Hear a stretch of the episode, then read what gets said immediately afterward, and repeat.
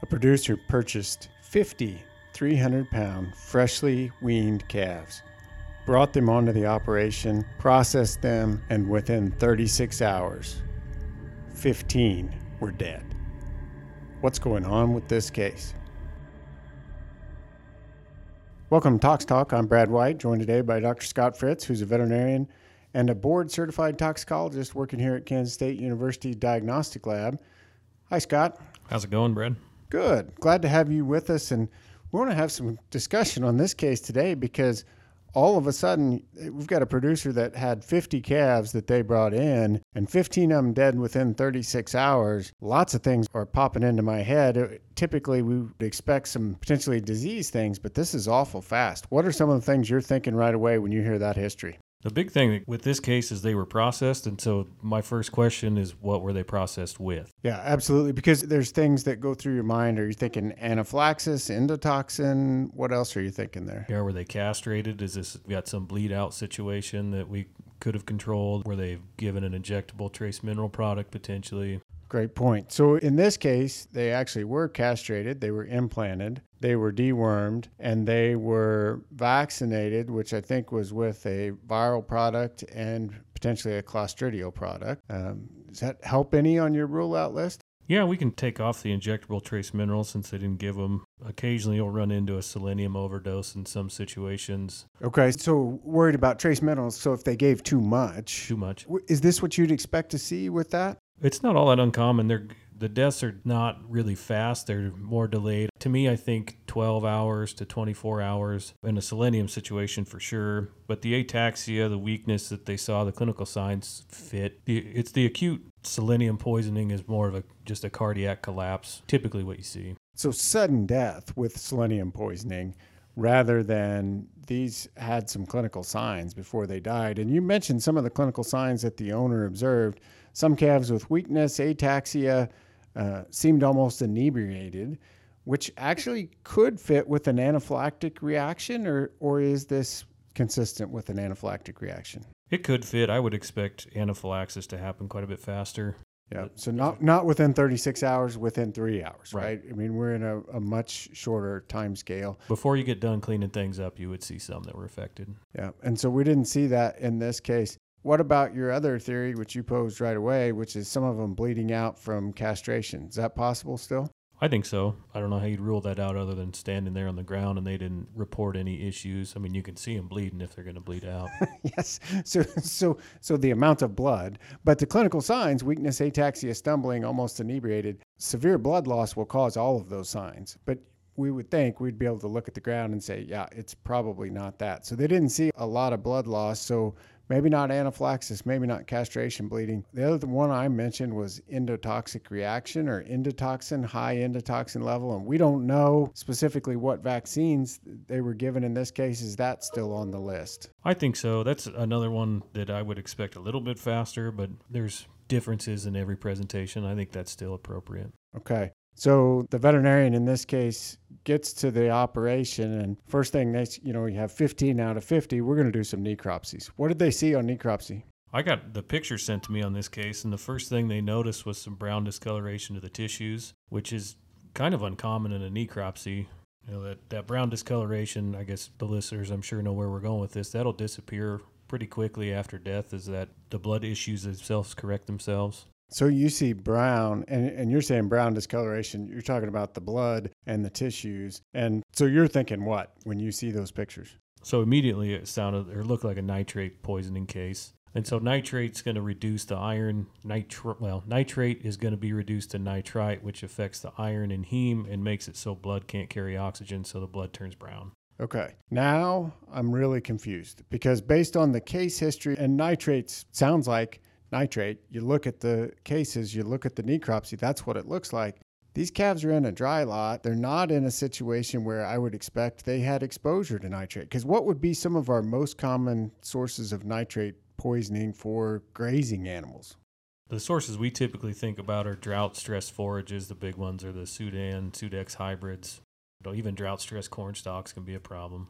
Or things like uh, frost stressed when you look at johnson grass some of those other things they would fall into that category as well correct Yep. Any forage plant that basically stops photosynthesis is going to uptake nitrogen but not be able to burn it off. And so as they accumulate nitrate, anything like that, we can run into problems with. Okay. And on these calves in this case, they went into the dry lot. So now what are my potential sources? How are we getting nitrate? Because they're getting fed hay and feed in the bunk and they're dying within 36 hours. Is it possible they got exposed prior to arriving? I wouldn't think so. Nitrate poisoning is pretty acute. Those animals are going to, you know, as soon as they have a, at a acutely toxic dose, they're going to be dead within a couple hours.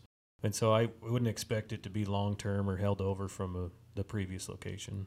And our diagnosis here, preliminary, based on the, the color of the blood, fits with our clinical signs where we talked about ataxia, stumbling, or things like that as well, right? Yeah, they fit because you're going to end up with the tissue anoxia situation, the stumbling, it, that all fits to me, especially the acute death. So I'm going to guess you want to take samples of the feeds, you want to take samples from the calves. What samples should I send into the lab from the calves, from the feed? Anything else I should send in? Feed's usually the number one. That's always a good sample from the calf. We really need ocular fluid post mortem, so we're going to measure nitrate in ocular fluid. We've got a pretty good idea what that should be, and if it truly is a nitrate case, that's going to be grossly elevated, like four or five times what normal is. Okay, so we've talked about ocular fluid before, but I'm going to pin you down a little bit and ask more about. So, what's the best, easiest way to get that sample, and how much do you need? What size syringe needle should I use, and how much should I send into the lab? That's a great question. I prefer not removing the globe from the animal if you can avoid it. I like a 16 gauge needle. I like a 12 cc syringe. It fits my hand the best. You go in lateral to the junction of the cornea and sclera. Try to get the fluid out of the anterior chamber. It's liquid. I don't want the gel out of the back. The anterior chamber is what I really want. So I want the aqueous humor. Uh, put it in any tube. I like a, just a plastic snap cap tube. Just they're easier for me to handle. Red top, okay. Red top would work fine. What you don't want to do is take the eyeball out and put it in a nitrile glove because the nitrite and nitrile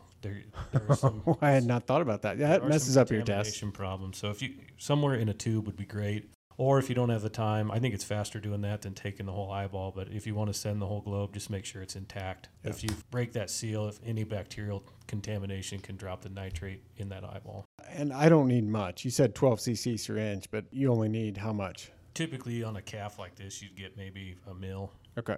So you get a cc or so. Aqueous humor from the anterior chamber, 16 gauge needle, whatever size syringe you want to use, and then put it in a red top tube. I need to handle that any specific way, freezing, fridge. You can freeze it. I'd rather you just cool it down because if it's frozen when it gets here, we just have to wait for it to thaw. So throw it in the fridge would be fine. Okay. Um, I will tell you from experience, it's a lot easier doing these on fresh deads than it is something that's been dead a while. That eyeball's got a little bit more spring to it. Yeah. they desiccate after a while, and you don't get as much out of those. So we're going to take that sample, and that's always a good tox sample. Any other samples you'd take from the necropsy? We're going to take fresh or fixed samples. It's always good to take as much as you can. I know I was out there. I understand that there's you know there's time involved. You got other places to be. The best submission you can do is going to result in the best results. Okay. So if you know fresh and fixed tissue, complete set's awesome. Um, in this case, where we kind of had an idea of going what was going on, we we got a few tissues, but nothing major.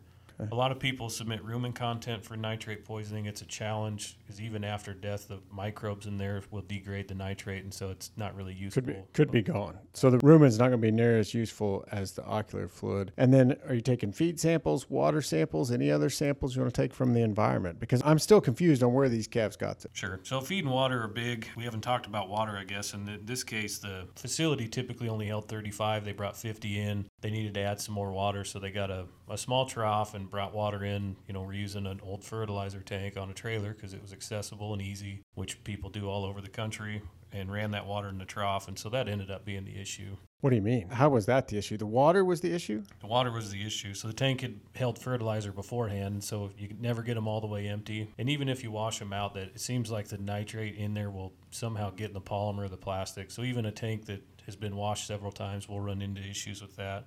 And honestly, I see five or 10 cases every year about this time. Because when we're using it for fertilizer, it can be pretty concentrated, but even way diluted in a tank, when you fill the tank the rest of the way with water, it can be enough to cause this type of symptoms. Yeah, so a lot of those fertilizers are in a you know tens of percent so call it a 40% fertilizer that's 400000 part per million and 100 part per million in water is enough to cause problems. Wow. You dilute it two or three decimal places, you still have enough in there to cause a problem. So I don't have to have much in the tank to put water in with it to be a problem. And even if I've rinsed that tank, like you said, it could have leached into the plastic there in the tank itself. It leaches back out in the water. I don't need much to cause this type of problem. No, and we've seen cases where brand new tanks, the pump and the actual hosing on there was not cleaned out, and we've seen cases where that's caused a problem too. So the key in this equation is you have a tank that's used for water and nothing else besides water. Yeah, you need a dedicated water tank. Okay. So if you're going to have to haul water, what about anything about the stock tank or anything else, or was it all in the water hauling in this case? So they had an automatic water sitting there, and we got water from that, and then we got water out of the trough that they hauled water to. And so the ocular fluid on four different calves was four times what we expected it to be. The, the automatic water was normal, and then that trough was like 14,000 part per million still.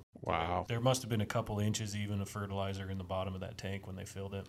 Wow. So no wonder they had such severe issues. Now, the rest of the calves that survived that initial go, are they okay? Do I just remove them from that water source? Is there any other treatment that I need to do? Or any of those that have clinical signs? Any treatment I can do for them?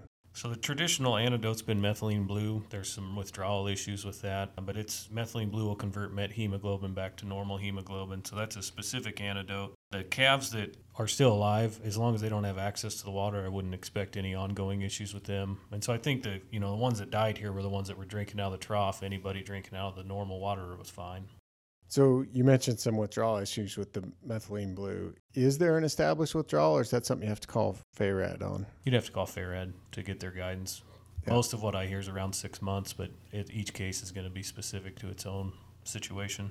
So anything, and I'll take the obvious one, you have a dedicated water tank. Anything else you'd have done different on this case as you go through? That's a big one. I run into enough cases every year of hauling water that you just need a dedicated water tank. And any time that you're starting to do things, you know, if you've got calves on pasture or whatever and you start hauling water, that's always a big red flag. So just pay attention to what you're doing. They need that. They're always going to be exposed to that. And you just got to do your due diligence. And I completely get it, right? Those water tanks are expensive. I don't have to haul water very often, or you may be in a situation where you only have to haul water when it's a really droughty year. Well, you still have to have a tank just for that. If you're going to have to haul water, you can't use it for other things that you might have on the operation. Yeah, they're expensive and they're convenient. They're you know they're always on a trailer strapped down, ready for the road. And Yep, exactly. So if I want to learn more about nitrates, nitrate toxicity, and things that we learned in this case in particular, what should I do? There's some good references and resources on the BCI website under the toxicology tabs. I'd start there and see where you get. Excellent. Thanks, Scott. You bet. Thanks for having me.